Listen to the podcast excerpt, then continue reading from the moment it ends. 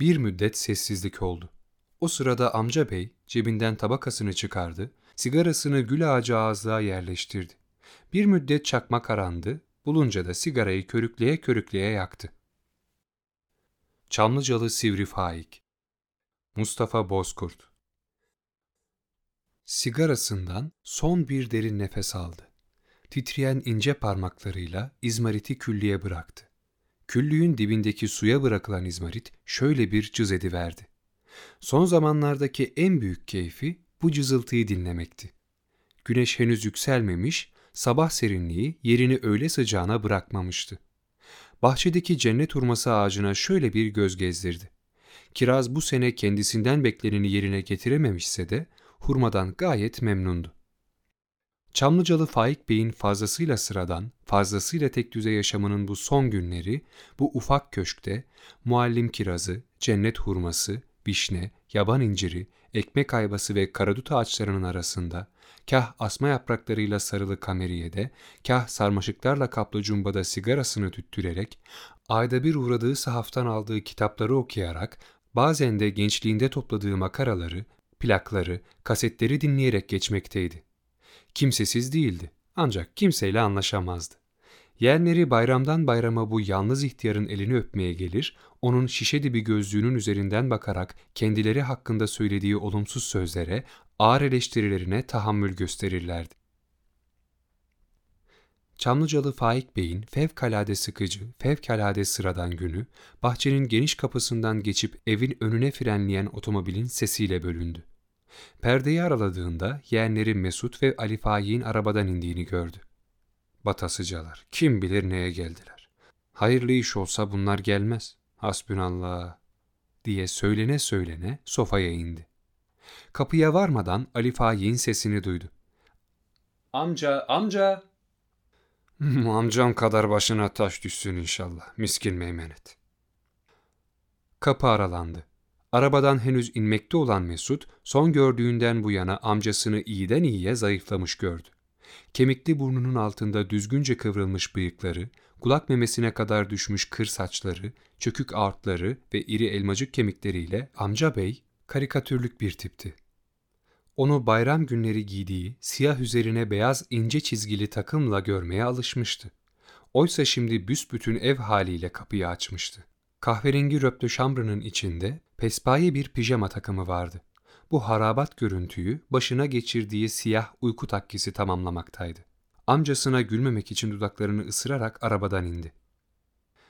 Amca bey yeni mi uyandın? Rahatsız etmedik inşallah. Ben sizin gibi serseri miyim ulen? Fecri Sadık'ta uyandım. Tamam be amca bey hemen başlama Allah aşkına. Bak sana müjde getirdik. Sizden hayır haber ha? Kıyamet alameti. Misafiri böyle mi ağırlıyorsun amca? Eski köye yeni adet mi? Çingene karısı gibi kapı ağzında konuşulmaz. Girin içeri.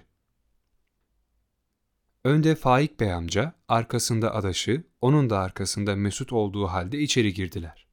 Eski sofanın ortasında oymalı bir ceviz masa, köşede yine cevizden bir büfe, duvarda da zerendüt bir levha dikkati çeken ilk şeylerdi. Faik Bey sandalyelerden birini güçlükle çekti, üzerine yıkılırcasına oturdu. Yerlerine geçmekte olan yeğenlerini şöyle bir süzdü. Ali Faik ince uzun boylu bir çocuktu. Pek kabul etmese de kendisine benziyordu. Mesut ise alnı açık, saçları dökük, tıknaz bir adamdı. Bu bizim tarafa benzememiş, tıpkı mende buranası diye düşündü. Mesut gevrek bir gülüşle lafa atıldı. ee amca bey, Gül abla yok mu? Gül ablan memleketine gitmiş. Köylü milleti işte. Her sene on gün yok piyasada. Neymiş efendim? Çankırı'da kocasının akrabaları varmış. Onlar bir defa olsun gelirler mi buraya? E gelmezler.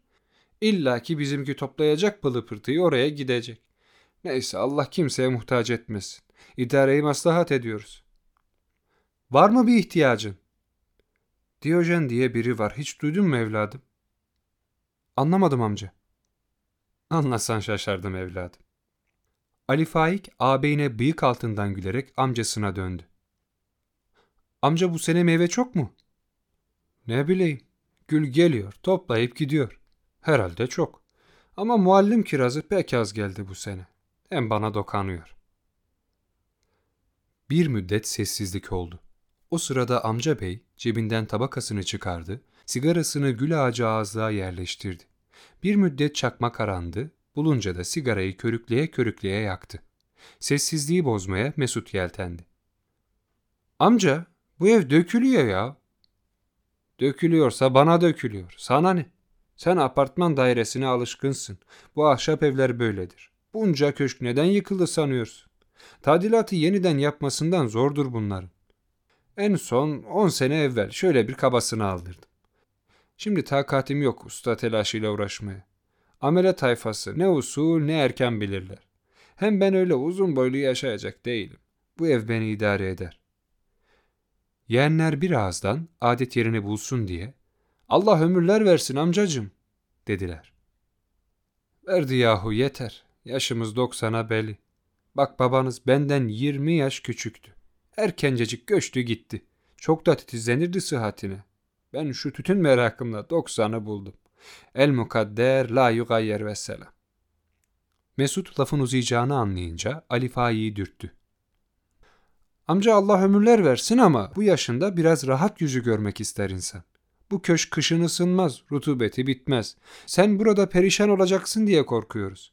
Mesut abimin bir arkadaşı müteahhit. Geçenlerde buradan geçerken senin bu köşkü görmüşler. Bağ bahçesiyle kocaman arazi. Buraya güzel bir inşaat yapalım diyorlar. İhtiyarın gözleri büyüdü. Ağızlığı küllüye yasladı. Masanın üzerine doğru eğildi. Eliyle kulağını daha iyi duymak istermiş gibi tuttu. Mesut amcasının konuya gösterdiği ilgiden memnun lafa girdi. Amca biliyorum sen burayı bırakmazsın. Dedemizin atamızın hatırası var. Biz de düşündük dedik ki bu sitenin adı Hacı Emirzade sitesi olsun. Hatıraları burada yaşasın. Hatta Çamlıcalı Faik Bey sitesi bile olabilir.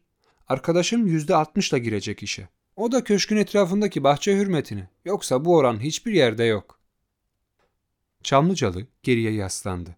Ağzını tekrar eline aldı. Dumanı gençlerin yüzüne doğru üfürdü. Malımı yemek için ölmemi bekleyemediniz mi? Benim mutlak varisim sizsiniz. Şu bahçede bir gün meyve topladınız mı? Elin köylü karısının eline bakıyoruz. Şu duvarlara baksana sen. Hattın para etmediği zamanda topladım. Ne kıymetli levhalar var. Dolu el yazması var evde. Ben bu yaşımda bunları toplayıp nereye gideyim? Olmaz öyle şey. Ali Faik amcasını ikna etmek için son bir hamle denedi. Amca beyin Nuh dediğinde peygamber demeyeceği bilinirdi.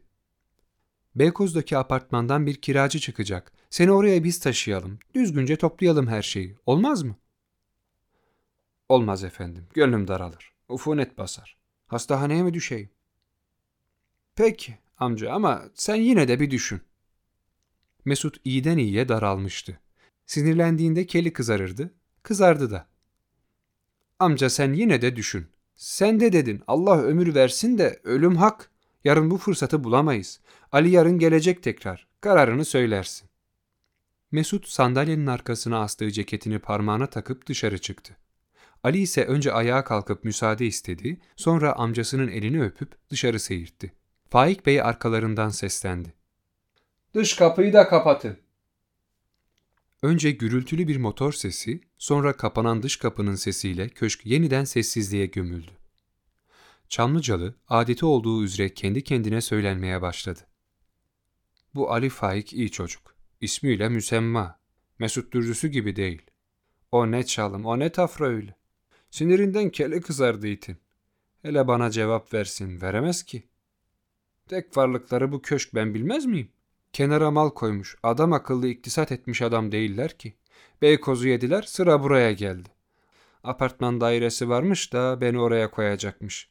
Oranın kirası olmasa nah geçinirsin sen. Mesut teresi. Neyse sivri faik, kendini üzme bu kadar. Safasını sür köşkünün. Ölür kalırsan bu hıyar ağları yer bu köşkü. Karısı fiştekledi kesin. Yoksa beyimiz kalkıp da ayağımıza kadar gelecek değil ya. Yazık o çocuğu da peşine takmış. O da saf.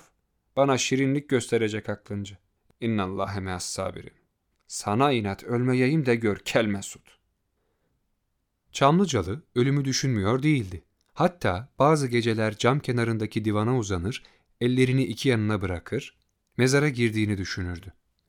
Dahası bazı sabahlar, bugün canımı almaz mısın ya Rabbi diye dua eder, evin odalarını bir bir sanki Azrail'i arar gibi dolaşırdı. Çocukken Azrail'in iyi insanlara sevdikleri bir surette geleceğini duymuştu. Kimi seviyordu ki? Doğrusu çoğu zaman odalarda kimi aradığını bilmeden dolaşıyordu. Söylene söylene üst kata çıktı. Cumbanın kenarına kuruldu, bir sigara daha yaktı. Bahçenin ötesinde parlayan camlara, irili ufaklı evlere baktı, hayallere daldı. Huzuru kaçmıştı bir kere. Elini kitaba attı. Bir iki sayfa okuduysa da kafam almıyor deyip kenara bıraktı. Ayağa kalktı bir plak koydu. Plak ateşi suzanı firkat yaktı cismü canımı diyordu. Bu da şimdi iyiden iyiye sıkacak canımı deyip plağı kenara kaldırdı. Trabzanlara tutuna tutuna sofaya indi, masanın üzerindeki küllüyü çöp kovasına boşalttı. Ah kenarın dilberi, köyüne gittin de iyi halt ettin. Yerine birini göndermekle olmaz ki bu iş. Yeni gelenin neyine itimat edeceğim? Güvenmediğim adamı niye evime sokayım? Morukladın sivri faik. Mesud'un çalımını görmüyor musun? Sıhhatimi düşünüyormuş. Pe! Sen benim bıyığıma balta asacak adam mısın? Issak peştemel gibi sarılır şimdi. Yarın gelecekmiş de kararımı verecekmişim. Kovboy filmi mi çeviriyoruz hayvan herif? Bahçeye çıktı, sabah rüzgarı yüzüne vurunca biraz rahatlar gibi oldu. Kameriyenin beyaz sandalyelerinden birine iki büklüm oturdu. Çırpı bacaklarının üzerindeki pijamayı kıvırdı. Bacaklarını güneşe doğru uzattı, feri gitmiş bacaklarına, uzamış tırnaklarına onlar yabancı bir nesneymiş gibi baktı. Her nedense aklına Çukur Cumalı Aysel diye bir dansözün peşinde koşturduğu gençlik günleri geldi. Eliyle ceplerini yoklayıverdi, tabakadan ağızlığa bir sigara daha koydu. Sigarası yarılanınca üşüdüğünü hissetti. Köşkün içerisine doğru kovuğuna çekilen bir hayvan ürkekliğiyle titreye titreye çekildi. Sofadaki ceviz masada bir an duraksadı. Büfenin üzerindeki aynada yansımasını gördü. Bir an kendi kendine gayet güzel, gayet sıcak göründü. Her geçen yıl sanki ona başka bir halet getiriyordu. Aynadaki aksine doğru yanaştı. Neredeyse burnu aynaya değecek gibiydi. Ellerini aynaya yasladı. Ah canım, canım benim diye belirli belirsiz inleyerek yere yıkıldı. Ertesi gün köşke gelen Ali Faik, köşk yerine baştan sona yanmış bir enkazla karşılaştı. Sonradan öğrendiğine göre amcası mühim bir hata yapmış, yarısı yanmakta olan sigarasını masanın üzerine bırakmıştı. Önce dantel işi masa örtüsü, sonra masa, sonra sofa tutuşmuş, ahşap köşk içindeki el yazmalarıyla, paha biçilmez hatlarla birkaç saat içerisinde hak ile yeksan olmuştu. Amca beyin yangından önce rahmeti rahmana kavuştuğu anlaşıldı. Sonraki gün naaşı morgdan alınıp mezara, site projesinin imzaları da dosyaya atıldı.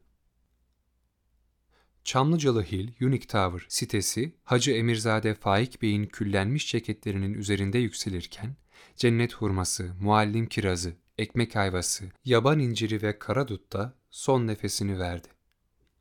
Bugün bu lüks sitenin kibar ve şehirli sakinleri Faik Bey'in hiçbir zaman sükun bulmamış ruhunun söylenmelerini, sayıp sövmelerini işitmektedirler. Bu sesleri kah rüzgar uğultusuna, kah sesi haddinden fazla açılmış bir televizyona yorsalar da, onun huzursuz ruhuna kulak verenlerin seher vakitlerinde ayyuka çıkan serseriler, mendeburlar, habennekalar şeklindeki bağırış çağrışlarını duymaları işten bile değildir.